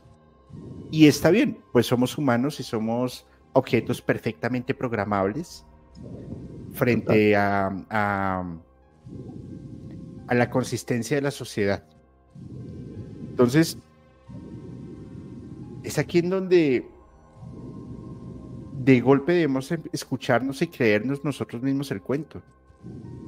Eh, no somos invencibles bajo ninguna circunstancia somos invencibles. Fíjate que eh, en, una, en una liberación que, que, vi en algún momento, yo dije miércoles, se perdió, se perdió el control. O sea, básicamente es como apague y vámonos. Pero la persona dijo en ese momento, no, si ya iniciamos esta liberación, tenemos que terminarla. Por una razón, esta persona se puede morir. Así de fácil. Y tengo miedo, claro, tengo miedo, pero hay que hacerlo. Y, le salió. Todo tiene niveles. La radiestesia, la bola de cristal, el tarot, luego el péndulo, además porque el péndulo es un movimiento que uno cree que es armónico, pero la desarmonización de los movimientos, y eso lo explica muy bien la física, es un tema muy jodido. Cuando, y, ah, me, lo, comentaba el otro día Rosa, y no me había percatado, cuando tú estás moviendo el, péndulo, que tú haces una pregunta y el péndulo se queda quieto y la cadenita empieza a vibrar. Yo digo, ok, eh, muéstrame la, energía cómo está y cuando empieza no solamente a moverse, sino a jalarte, a pesar de que es pequeño, pues si tú no lo sabes, si tú no lo sabes controlar, no, lo no sabes hasta dónde llegar, no conoces tus límites, pues simplemente te vas al carajo. Y te pones en riesgo y pones en riesgo a las personas que te estén acompañando. E, estos días, eh, he hecho transmisiones por TikTok y, voy, a, seguir haciéndolas. Eh, no, no soy como Daniel que tiene una superestrella, es como 3000 conectados al tiempo. No, a mí se conectan 20 personas y yo soy feliz. Y empiezo a hacer lecturas de, péndulo. Bueno, en general. Entonces me, preguntan, pero antes de, usar el péndulo, lo que yo hago es conectarme con mi yo interno y a ver qué mensaje me llega porque esto no es, esto no es como, como, como el correo electrónico de que te van a llegar todos los mensajes y a todos le vas a decir sí, no, y ya está, y gracias. No, no, no, no, no, no. Eso es un tema también ritualístico, en donde tú le tienes que pedir permiso al péndulo para poderlo usar. En donde hay péndulos, me, me lo explicaba también Rosa, que te obedecen solamente o, que sirven solamente para trabajarte a ti mismo. Y hay otros que sirven para poder consultar a otras personas. Entonces, eso va también en parte el conocimiento, pero, pero en tu intuición. ¿A qué te va llevando? Cuando uno empieza a obedecer un poco más a la intuición y combinarlo con la razón, creo que es el despertar de los dones y aún empieza a conocer también sus límites. Es. El tema es que la razón siempre, bueno, por lo menos hablo por mí, la razón siempre me ha permeado es a través del ego. Y el ego muchas veces busca la no equivocación. Y si no me lo sé, me lo invento. Parce, no. Hablo por mí. Y lo que a mí me empezó a acercar a todo este, a, todo este mundo esotérico, místico, holístico, eh, espiritual, yo qué sé cómo llamarlo, fue el péndulo, los 14 años. Y lo que más curioso me pareció era que yo decía, ay marica, esto no mueve los fantasmas. Pana, ah no, que yo estaba matado. Luego me di cuenta que pertenecía a la rama de la radiestesia, que medía las radiaciones ya sea en el espacio de una persona, y por ende la pregunta. Pero que si quiero hacer una, una algo canalización con desencarnados, por supuesto que se hace. Pero lo más teso y lo más bonito con herramientas como el péndulo y tan objetivas como el tarot es que lo puedes acomodar a tu propia visión. Una de las reglas que se, se tiene Mm, con cualquier herramienta de adivinación es, si usted no es lo suficientemente objetivo, no se lo haga usted mismo. Yo no soy lo suficientemente objetivo. Yo tengo que pedir ayuda con otra persona para el tarot. Porque no puedo ver la carta más caótica del tarot y verlo como algo súper bonito. Y puedo ver la carta más bonita del tarot del sol y verla como una carta tétrica, fea, asquerosa. Yo puedo verlo el péndulo Recuerdo que me comenzaban el péndulo en el colegio, porque lo usaban exámenes. Y yo salí de un colegio muy pachamamero. Me encantaba. Entonces, claro que conocían el péndulo. Y me decían, esto no se usa para esto.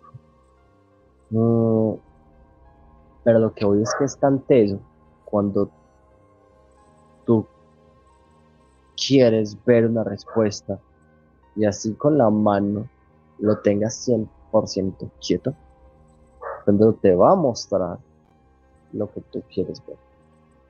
¿Me quiere? Sí, claro que te quiere. ¿Por qué? Porque tú quieres que te quiera.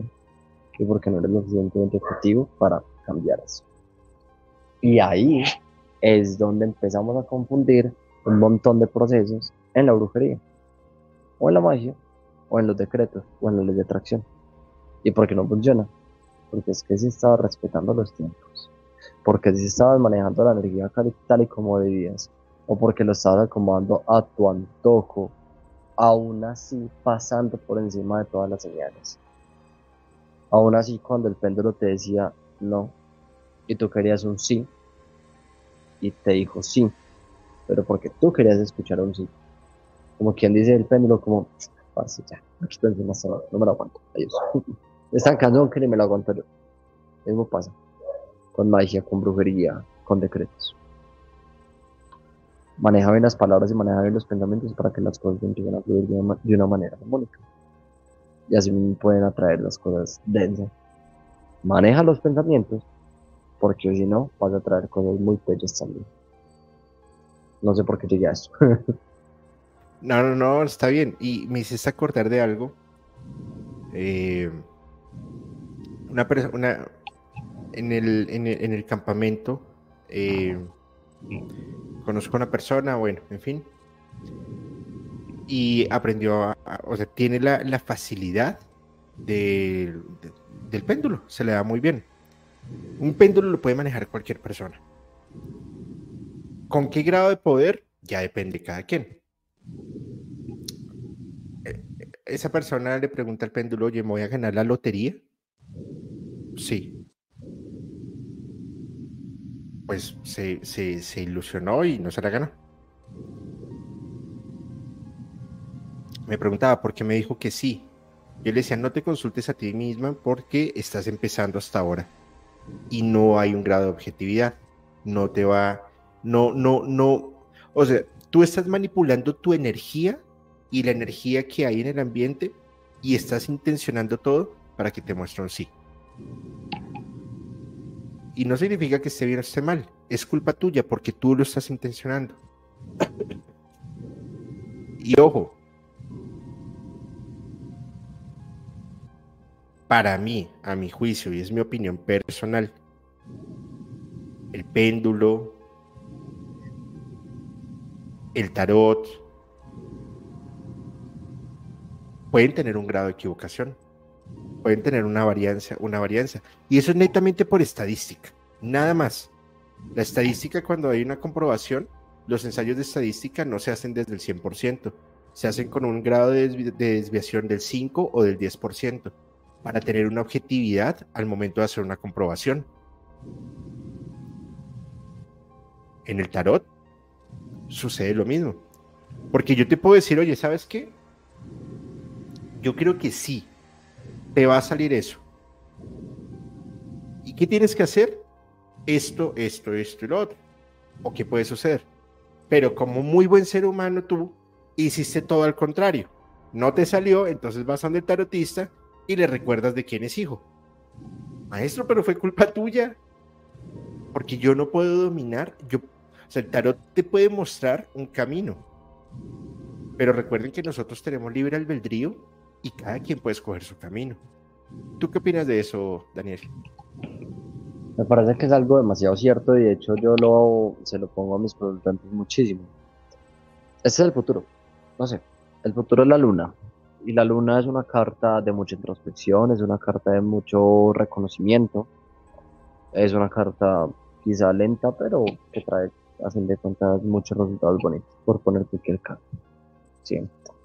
Para llegar a esa carta, puntualmente necesitamos eso que tú dijiste. Transformarnos en este presente, en este presente y en este presente. Porque el futuro completamente, pues yo soy partidario de que el futuro, no sé, no está escrito en ninguna parte, creo yo, salvo en los registros akáshicos. Pero tú vas a llegar a un fin puntual desde una visión A o una visión B. El aprendizaje sí o sí lo vas a tener. Como sea. El punto es que el futuro es la construcción del presente. Cambia una mínima cosa de tu presente. Si yo lo pongo, no sé, tu presente es esta etapa, gíralo un milímetro hacia la izquierda, todo tu futuro va a cambiar. Si lo giro chiquitico, grande va a cambiar. Si yo tomo una decisión hoy, por hoy, de usar una palabra diferente en esta transmisión, seguramente no va a tener repercusiones mm, quizá no tan relevantes a futuro. De hecho, hay una película, una película interactiva, Bandersnatch, si no estoy mal, de Black Mirror, que uno toma decisiones. Sé que hay unas películas interactivas, eh, pero no recuerdo, o no, no conozco más. Eh, y que uno decide desde cosas tan sencillas como, no sé si la has visto o si has interactuado en esa película, que uno decide desde algo tan sencillo como hoy me como, pues el sujeto se come este, este cereal o este cereal, que no tiene ningún tipo de relevancia, o de que Collins se tire por el balcón o que tú te tires. Y a fin de cuentas, la más mínima acción va a llevar una consecuencia absolutamente diferente o una repercusión diferente. Y lo interesante de esa película, o de, sé cómo llamarla, es que tiene diferentes finales. Y en todos puedes terminar por diferentes acciones. Lo mismo en la vida, lo mismo es el terror. Tomas una acción diferente, pequeña, mínima, y todo el futuro va a cambiar. Te lo garantizo. Ahora, siempre le digo a las personas, ¿no quieres ese futuro? ¿No quieres ver la torre? ¿Listo? Cambia tu presente para que no veas la torre y no me das la razón. No me la tienes que dar. ¿Quieres llegar al sol, que es la carta más feliz del tarot? Va. Tenemos que transformarnos en esto, en esto, en esto, en esto, en esto. Tenemos que cerrar ese ciclo, tenemos que ganar a papá, tenemos un montón de vainas. Estoy poniendo ejemplos. Que salgan en el tarot. Y solo así vamos a llegar al sol. Antes no. Pero el tarot nos muestra el camino. Al igual que cualquier herramienta, nos puede mostrar el camino para llegar a ese futuro deseado. ¿Sabes cuál es el problema? Nosotros. ¿Cuál es la enfermedad de este siglo? ¿Tú la sabes? Mm, ansiedad, estrés, impaciencia. Gracias, ya, ansiedad. Total. Como dice el padre Angelux, exceso de futuro. Exceso de futuro. Nosotros queremos saber el futuro. Imagínate saber que en un año tú vas a estar en Dubai o en Abu Dhabi tomándote una copa de champaña con un pedazo de carne así, bueno, no sé si comes carne, pollo, lo que quieras comer, pescado, arroz, lo que sea, tu plato favorito, viendo el desierto y en tu cuenta, no sé, 50 millones de dólares disponibles para gastar. Y tú ya lo sabes. Corres varios riesgos. Primero, no creo que llegues vivo. Porque la ansiedad, y, no, y ojo, ojo, no voy a poner solamente de ejemplo a Daniel, sino a todas las personas. Voy a suponer que Daniel, ese es su gran deseo como ciudadano capitalista. Muy bien. No llegas vivo.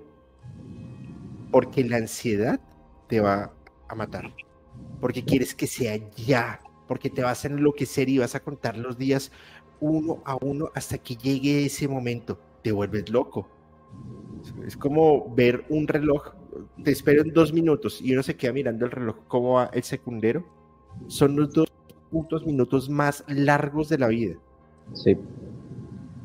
Primer riesgo. Segundo riesgo. Cuando llega ese momento, por fin tan, tan anhelado, no lo vas a disfrutar. Porque ya sabías que iba a pasar. Tercer riesgo. Como buen humano inconforme que somos. Mm, pero ¿por qué 50? Yo quería 100 y el arroz está frío y la champaña no está al clima que me gusta. Se pierde la gracia. ¿Para qué queremos saber el futuro? Porque no vivimos el presente. Yo creo que es gran responsabilidad de, no sé, tengo mi admiración y no al mismo tiempo por ejemplo, tampoco que va a poner, porque para muchos fue referente, incluyéndome en su momento, pero tipo Walter Mercado, parce, haga de cuenta. Güey, pucha, esto lo que va a decir lo va a decir mi ego, y quiero dejarlo claro. A mí me encanta cuando me llaman y me dicen, Dani, parce, ¿te acuerdas que me dijiste que en cuatro meses y ocho días, poniendo un ejemplo, se va a cumplir esto, esto, esto, esto. Y yo, pues no, no me acuerdo porque tengo una pérdida de memoria. Bueno, pues se cumplió. Y yo, ah, mierda. Me encanta. Me dice, pues eso me hace sentir demasiado acertado. Pero al mismo tiempo me preocupa, es una cuca de futuro. Me alegro mucho por la persona, ¿cierto? Pero me encabrona mucho también porque si la persona no hizo nada para cambiar ese futuro tan pelle, que pues, posiblemente yo le había dicho, o cualquier, em, no sé, tarotista, le hubiese dicho, ojo, porque va, puede llegar momentos difíciles en tanto tiempo, eh, bajo esas circunstancias, la persona se quedó rayada con todos los días y no hizo nada para cambiarlo, le pasó. Sí, le da, la, da la razón al tarotista. A mí no me sirve de que me dé la razón cuando el consultante no logró trascender eso.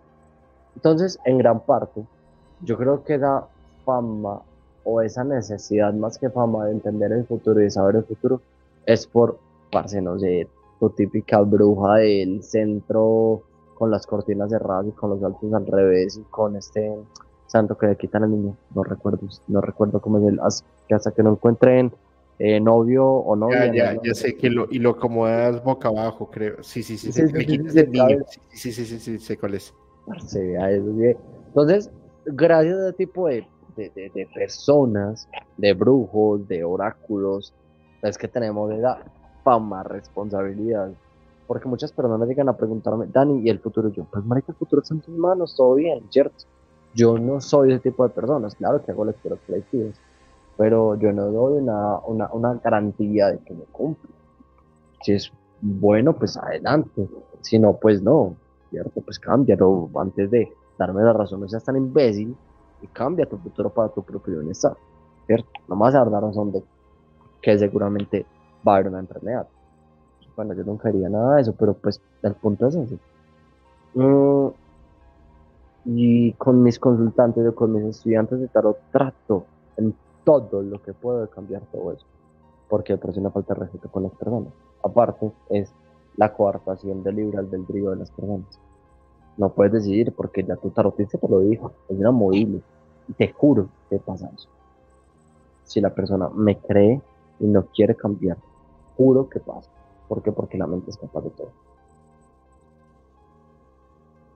Y, no, y no solamente la mente, sino poner de, de principio los, los deseos y los caprichos de cada quien. Porque tú mira esto, te hacen una consulta de tarot, te dicen, ok, em, voy a poder conquistar a tal persona. No, porque esa persona no te ama. Ya está. Mm, esa persona tiene otras prioridades, qué sé yo, lo que sea. Y el tarot te está mostrando que no. Va, muy bien. Te vas a donde un brujo, santero, eh, le traigo su ser amado en 24 horas y no le devuelvo su dinero, soy el indio Andrés, voten por mí. Sí, tal cual. Sí, jurado. Y hacen el trabajo y hacen que esa persona llegue ahí y te llenó el ego porque tú dices, ah, cabrón, lo conseguí. Ese tarotista no servía. No, no, tú no conseguiste nada. Tú compraste un espejismo. Tu ego y tu deseo compró un espejismo. ¿Cuánto te va a durar?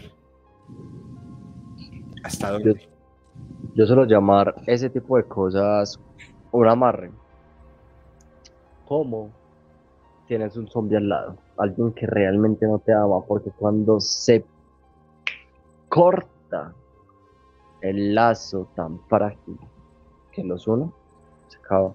La persona te queda odiando. No quiero volver a saber nada de ti. Y si da con, pues pucha, alguien bien bravo, un brujo bien bravo que te quite el trabajo y que te diga, ¿quieres que se lo retornemos? Y la persona bien ardida va a decir que sí, ah, cabrón, parce, te va a doler, te va a doler mucho. Y en la magia hay una regla, y es la regla de tres. Lo que tú haces te vuelve por tres. Y si no lo asumes tú, lo asume alguien. Adelante. Total, ya sea vidas en adelante o un ser amado tuyo. De hecho, yo no sé si tú conoces, es, el mexicano, a mí me gusta mucho, eh, un programa de Canta la Piedra, Relatos del Lado Oscuro.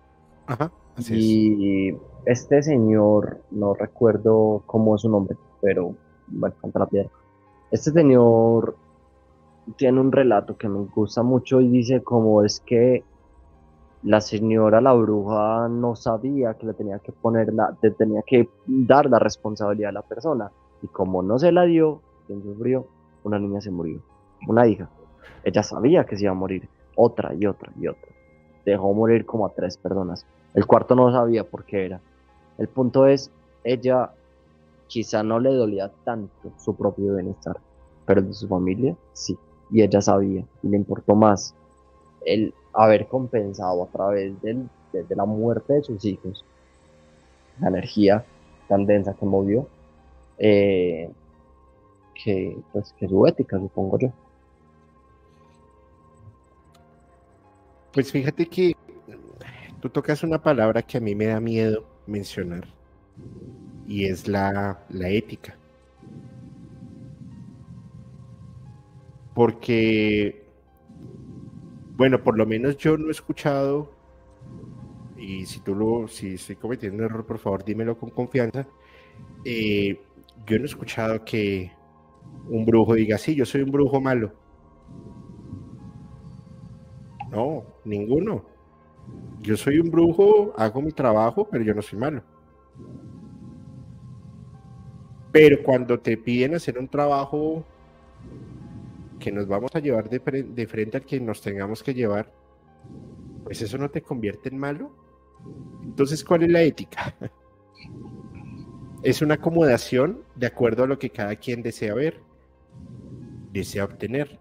Y, no solamente va desde el punto del, del, brujo, eso en parte de la persona, desde la persona que está pidiendo el servicio. ¿En qué aspecto? Yo puedo decir soy bueno, eh, hago el bien, colaboro, doy mi, mi, mi limosna en la iglesia, alimento al enfermo, visito, hago, ta, ta, ta. Pero ah,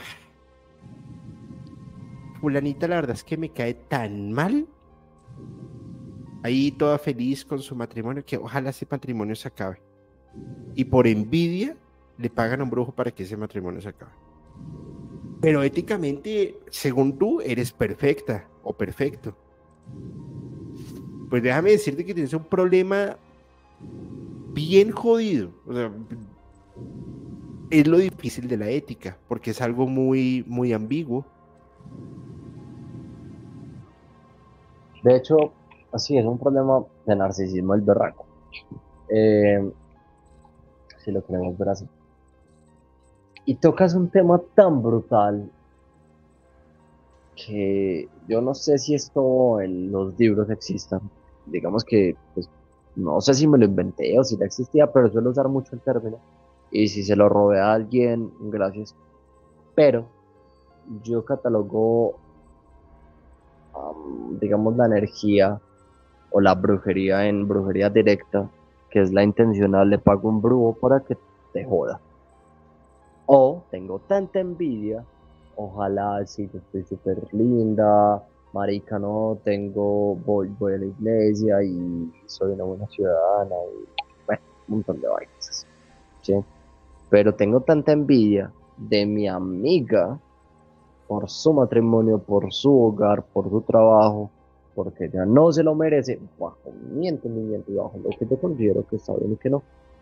Y que le tengo tanta envidia, tanta envidia, tanta envidia. Quiero ser como ella, la envidio tanto, pero no esa envidia de la buena, sino, hey, porque no tengo claro no solo aguja, no le tengo que pagar nada a nadie. Mi sola energía, mi sola envidia, mi energía es, mucho, es más alta o es más poderosa que la energía de ella solamente teniéndole esa, esa envidia, la jodo. Y te garantizo que esa brujería indirecta funciona mucho. Y funciona mucho. Porque en muchísimos consultantes es donde, Danito, no tengo brujería indirecta. Eh, perdón, no tengo brujería. Mi respuesta es, yo no te veo. Yo, a veces me hace muy fácil ver en mi cabeza el tipo de trabajo que la persona está haciendo.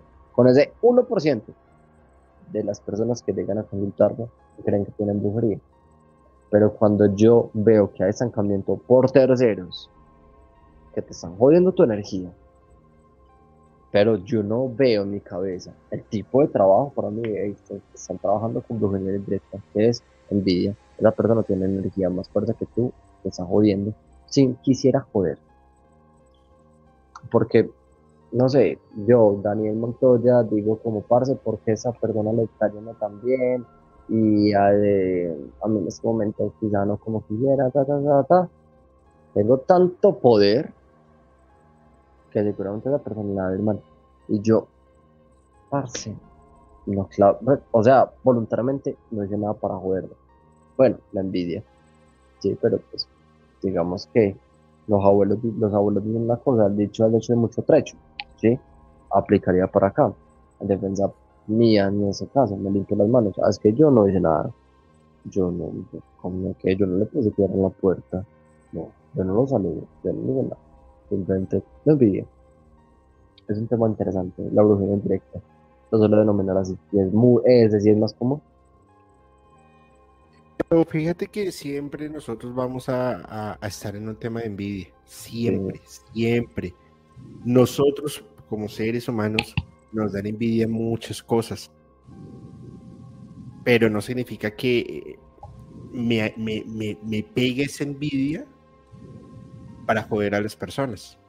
Y, esas envidias inclusive se pueden mejorar desde haciéndose baños con, con Saiba como, como, lo mencionaste, que me, acabas de dar un mensaje súper interesante, ¿sabes?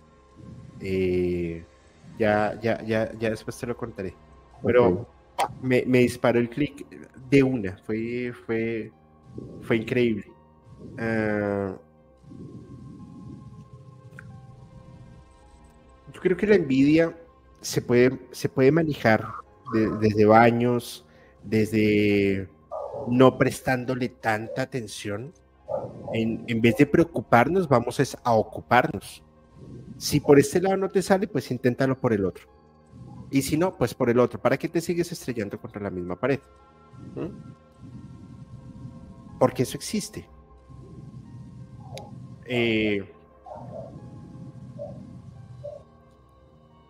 inclusive hasta cuando nuestros padres nos regañaban, es que me dieron ganas de estornudar y no puedo, hasta cuando los padres nos regañaban porque les daba rabia porque hicimos algo que a su vez ellos hubiesen querido hacer, eso es envidia.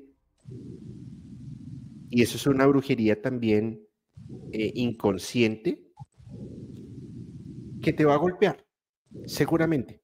Y no me refiero al golpe de la chancla sino energéticamente te va a golpear. Cuando, cuando, no sé, hay una injusticia o, bueno, en, el trabajo, tu jefe te regaña por algo injusto y uno dice, este hijo de tantas, pero es que se bla, bla, bla, bla, bla, pues tú le estás mandando una maldición. Sí, sí. Imagínate que todo eso se nos pegara Pues estaríamos en, un, en una guerra espiritual, una cosa pero brutal, ¿no? Es muy curioso porque mm,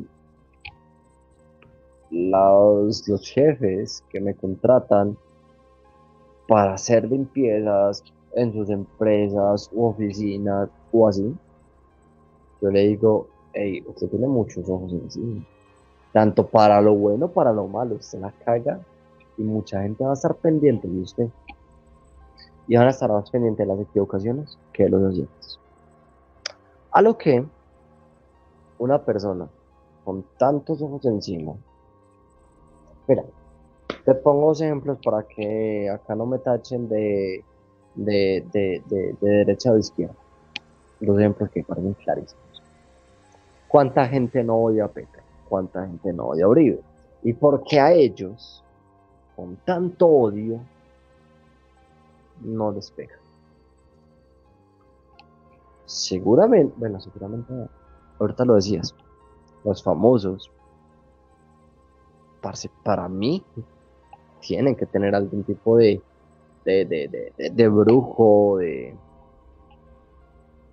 no sé, de, de cuidador energético de protector energético es la palabra.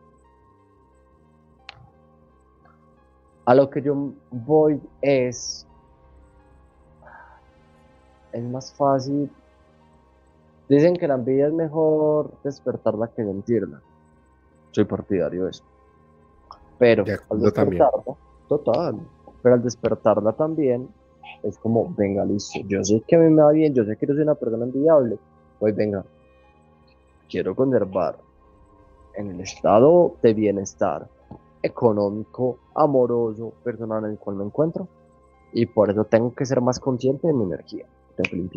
Salvia, eh, baños con sal y con pimienta, eh, caminar descalzo, pararse en tierra o en manquita, sí, descargarme, meditar. Envidia voy a tener. Bueno, voy a, voy a despertar. Las personas no me, no me van a querer, pero en todo bien. Y no hablo por mí, hablo por ejemplo puntual, ¿cierto? ¿Qué hay que hacer? Pana, encargarse de energía. Yo soy partidario de yo no retorno nada. Dale, ¿cómo haces que te hicieron brujería y no, no retorno? Yo me limpio, me la quito, ta, ta, ta, ta, ya. El universo solito parece y retorno. Digamos que hay una dualidad, metes hablamos de, es, lo mismo, es la ética de cada persona. Para mí mi ética es, yo me limpio, ya está. Me limpio, me protejo y todo bien. Y así han sido las veces que he trabajado o que me han, que de alguna manera he sido como víctima de cualquier tipo de trabajo. Nunca me lo veo yo, me lo ven. Las personas que me ayudan a cuidarme energéticamente. Pero eh, siempre siempre, siempre, siempre es solamente me limpio y lo trasciendo. Y ya está. No lo retorno. Y si yo soy una persona que despierta envidias, pues ¿qué tengo que hacer? Ser mi responsabilidad de limpiarme. Mira, tú dices unos temas que están alucinantes y, yo creo que, que hay mucho, ¿Sabes? Tú, le das, tú, tú mismo le estás dando el poder a las cosas. Cuando tú tienes un trabajo de brujería encima, o de santería, o de vudú, o de magia negra, o en fin, ¿sabes qué sucede? Eso empieza, eso empieza a trabajar en tu mente, a decirte, de aquí no vas a salir te jodiste. Te jodiste. Exacto. O sea, te llevó. Empieza a trabajar en tus deseos oscuros. En tus deseos, no, en tu parte oscura. En quitarte la luz. Sí. Y así sea el trabajo más sencillo, te lo van a hacer como, te lo van a hacer ver como el más, como el más grave, como el más delicado. Al punto en que te convence y le das el poder. Empoderas a, a, esa entidad que te está jodiendo para que tú no puedas avanzar bajo ninguna circunstancia. Te pueden hacer limpias, te pueden hacer contras, te pueden hacer conjuros, te pueden hacer trabajos, te pueden hacer de todo. Yo digo, yo, el 20% para que un trabajo funcione de quitar todo esto, el 20% va en el trabajo que hacen y el 80% en uno mismo en querer salir de ese hueco.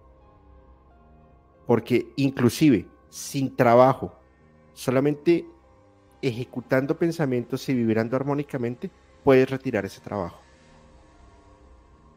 Quitándole el protagonismo a la sombra. ¿Qué opinas de ello? Todo es frecuencia Dame un segundo que acá tengo un pequeño robo de un gato que me está comiendo una torta. Tapo que eso no lo puedo permitir. Espérenme. Mientras solucionan el problema del gato, eso, eso, está bien curioso, el gato tarotista. Vamos a, voy a saludar aquí a las personas que nos han enviado super chat en la noche de hoy. Muchas gracias. Dice Fatuma Vaz, saludos al equipo de moderadores y al precioso Julio, éxito en todo y para todos. Ok, Fatuma, muchas gracias, te envío un abrazo enorme pongo mis gafas porque a esta tierna edad, con gripa, eh, no veo un carajo. Entonces, o de pronto tengo vista testicular que si hoy me hago el huevón. Depende. Vamos a ver. Así soy yo. Sí, sí, sí, mejor uno se queda calladito y ya está. Dice Stephanie, nos envía su super chat, un super sticker. Stephanie, muchas gracias. Denme un abrazo enorme. Espero que esté súper bien. Nuestra querida amiga Marta Limón nos envía también un super sticker. Muchas gracias, gracias, mil, mil gracias. Fatuma repite. Stephanie repite. Qué buena onda. Qué bien, el que es caballero repite. Y Becky Baker, que también nos envía su super chat. Becky, te envío un abrazo enorme y espero que todo esté marchando de la mejor manera posible. Eh, ¿En qué familia íbamos, Daniel? Se me olvidó. íbamos tengo mala memoria. Ah, no, juepucha, yo también, pero no, sí recuerdo. Es que me acaban de traer por acá unas, unas tortas de, de, unos cumpleaños al lado y yo como que, ay, muchas gracias. Pues me demoré yo más en dar las gracias con los ojos para no desconcentrarme que a mi gata me, me a comer. Y yo, pues ahí sí, Julio me hace disculpar. No, opino lo mismo que vos. Mira, yo siempre catalogo la brujería como, al, como es, vibración, simplemente, es energía, ¿cierto? Si tú, yo lo pongo en el ejemplo Um, de, de, la gripa. Si tú tienes las defensas bajitas, parce, un resfriado te jode, te jode, te jode duro. Cualquier tipo de resfriado y te manda para la cama. Diferente, si tú tienes las defensas altas, te puedes parar en todo el aguacero mm, y acá no pasa nada. Llegas, te cambias, te secas y ya. Y no te enfermas. Yo soy de esas segundas personas, físicamente espero que energéticamente también. ¿A qué voy con esto? Voy que, ahorita mencionabas un trabajo de santería, un trabajo de vudú, un trabajo de brujería. Yo me lo puedo quitar siempre y cuando sin acudir a ningún brujo para quitarme eso o sin hacer ningún tipo de terapia de limpia o algo así. Yo me lo puedo quitar siempre y cuando tenga la energía que supere vibracionalmente el trabajo que me hicieron. Te voy a poner un ejemplo. No sé. Busco esas gafas porque me sirven Si el brujo tiró un trabajo a la frecuencia de la altura de esas patas, pongámosla en 105.9, y yo naturalmente soy capaz de vibrar en una altura mayor a 105.9, naturalmente primero no va a pegar. Pero dado caso en que momentáneamente mi energía esté por debajo de la energía que el brujo, el santero, el Orishua me mandó, me, me, cogió en un mal momento, me cogió depre, me cogió triste, me cogió cansado, pero que mi energía promedio está por encima de la otra, está por encima de la energía más alta del, trabajo que me hicieron, a tumbo sola. Pero si yo solo no soy capaz de llegar a esa energía alta, tengo que buscar ayuda. Y ahí es donde digo, parce, baile. Pues ni Goku se atrevió a tanto. sí, tienes razón. Goku no era tan osado tampoco. Él, conocía sus límites. Era Gohan, sí. Sí, fue, Gohan fue el que se fue osado y le mataron al papá. Por, no, por, lámpara, básicamente. Tome por, por no hacer caso y no escuchar. Total, sí. Pues, mi estimado Daniel, eh, tremendo, tremendo capítulo. Eh, gracias por, aceptar nuestra invitación, gracias por la disposición desde, desde, desde el campamento, desde eh, los días que hemos venido hablando. Mm, la verdad es que me, me, entusiasma. Tú dictas clases de tarot, eh, pero son físicas o eh, presenciales o virtuales? Yo dicto clases de tarot virtuales. Traté de armar un, bueno, hice un curso presencial, me gustó mucho, pero dije, mm, mm, no lo vuelvo a hacer, porque es compromiso con el tiempo, con el espacio, con el lugar. Prefiero la virtualidad para ese tipo de cosas. Y pues eh, de golpe si quieres hablar un poco sobre estos cursos y que las personas de la comunidad que están viendo sobre este el capítulo y los que lo van a ver después puedan contactarte para estos cursos o para una lectura o algo, amigo, el, el micrófono y la cámara es tuya. Genial, genial, me encanta. Y bueno, antemano, muchísimas gracias. Bueno, para todas las personas que quieren aprender a leer, a leer, el tarot, eh, yo al año dicto un curso, de hecho estoy terminando, ayer fue el martes, ayer terminé de, dictar la última clase del curso de este año. Y bueno, mm, he graduado aproximadamente ocho grupos, ha sido una experiencia muy bonita yo siempre digo, parce, yo formo mi competencia, formo mi competencia porque pues me encanta que las personas aprendan a sanarse a través del reconocimiento del tarot.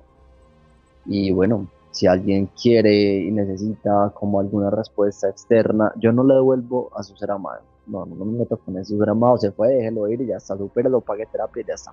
Pero si quiere conocer ciertas cosas que no entiende, que no sabe cómo manejar, que quizá necesita una ayuda externa, el tarot es una excelente herramienta y me puede contactar en mis redes sociales, como no sé dónde están, Armoniterapia. Perfecto, Daniel. Pues muchísimas gracias. Gracias por, por, el espacio que nos has brindado, porque como, como, como te lo dije antes de, iniciar, ¿cómo, ¿de qué vamos a hablar? ¿Cómo lo vamos a hacer y qué vamos a hacer? Ni idea. Simplemente, sí, simplemente las cosas van a, van a salir de la mejor manera posible. Y, y fíjate que la charla se fue dando, se fue dando hasta que nos llegó a un punto bastante interesante. Eh, amigo, te envío un fuertísimo abrazo. Gracias y, nos estamos viendo porque ahí, ahí, tenemos que seguir haciendo cosas. Hermanito, encantado. Eh, gracias a vos por este espacio, gracias a vos por eh, permitirme estar en ese espacio, gracias a todas las personas que nos están viendo. Y bueno, qué nota poder seguir colaborando la conversación tornó muy chévere, incluyendo que el gato se empieza a comer la torta. Cosas interesantes que pasan en la vida cotidiana. No, en la, vida cotidiana, por ejemplo, cuando yo voy a hacer mi, lectura de péndulo, te lo, te lo voy a mostrar. Eso eh, simplemente empiezo, empiezo a hacer así, empiezo a concentrarme. Eh, a ver, vamos a ver, pues, me, puedes mostrar a... Bueno, lo, lo, voy a mover a propósito. Sí. Y a quedar mal dolce se levanta y empieza a manotearlo. Y yo, espérate, Dolce, no me hagas eso. Así son. Así son. me acuerdo. Em, bueno, por un, por un tema bastante particular, me dijeron: pon un, un ajo macho en forma de triángulo, en tres ajos machos en forma de triángulo en tu cama. Lo que eso va a formar es un, como, una, como una protección para que no, como o sea, para que las entidades del bajo astral que van a llegar, como que se reboten. Y yo, ok, pero es que tengo un problema. Tengo una gata y eh, dice, no, no, no, no, no te preocupes. Los gatos no les gusta el olor al ajo. Ok. Y a mi gata sí le gusta el olor al ajo. Se la pasaba con ese ajo corriendo por todo lado. yo, no, esto es un desastre. Esto... Pero no, son encantadores. No, total, yo los amo. Yo tengo tres michis y, parce, no me cambio por nadie. tres michis y un conejo. bueno, pues aquí, aquí, aquí hay una, una chica que ella nos dice que le digamos la loca de los gatos porque tiene 12 gatos. ¿Qué? Yo quiero ser ella. Bueno, pues, eh, les, comparto los contactos y ya está, 12 gatos y tú tienes 3, son 15 gatos. Y, lleven 15 gatos y les encimo a Dolce, ahí está. Ah, mientras tanto era mira para abajo, ella como no. Ella es una bebecita hasta ahora, es una bebé ronroneadora. Bueno, pues amigo, muchísimas gracias, cuídate mucho y estamos hablando. Bueno, papá. Eh, entre, tanto, a toda la comunidad, muchas gracias por, por haber compartido este capítulo con nosotros. No olviden suscribirse al canal, compartir el capítulo, seguir, por supuesto, las redes de, Daniel, que la verdad es que está bastante, bastante, bastante interesante el contenido que están haciendo. Y, nada, nos vemos mañana antes de que, de, bueno, sí, nos vemos mañana en Despertar de una nueva conciencia, capítulo 5. Y es una pregunta. ¿Predicciones? Ya lo van a ver. Y el sábado, em, capítulo Musicalmente Paranormal, la mega sabia Fernanda de la Parra nos va a estar acompañando. Cuídense mucho, les envío un abrazo, soy Julio y recuerden, escuchen la música, vivan la música, pero piénsenla de una forma totalmente diferente.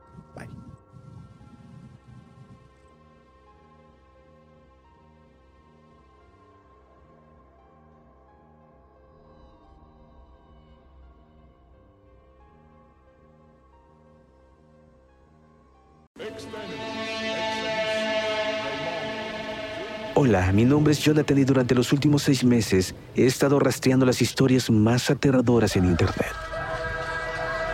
Desde padres poseídos por demonios hasta mecánicos asesinos.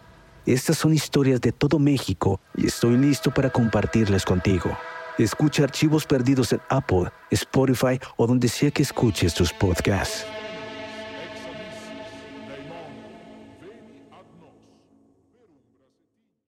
Hola, hola, ¿cómo están? Soy Julio, musicalmente paranormal, y quiero comentarles algo. En mi búsqueda de historias de miedo, de terror, de suspenso, me encontré con un podcast que realmente me tiene fascinado y es Archivos Perdidos Podcast, un colectivo de historias de terror de México, la cual, mediante las historias que ustedes pueden enviar por Voice Note, ellos las van a contar de una manera alucinante. Realmente se lo súper recomiendo. Archivos Perdidos Podcast.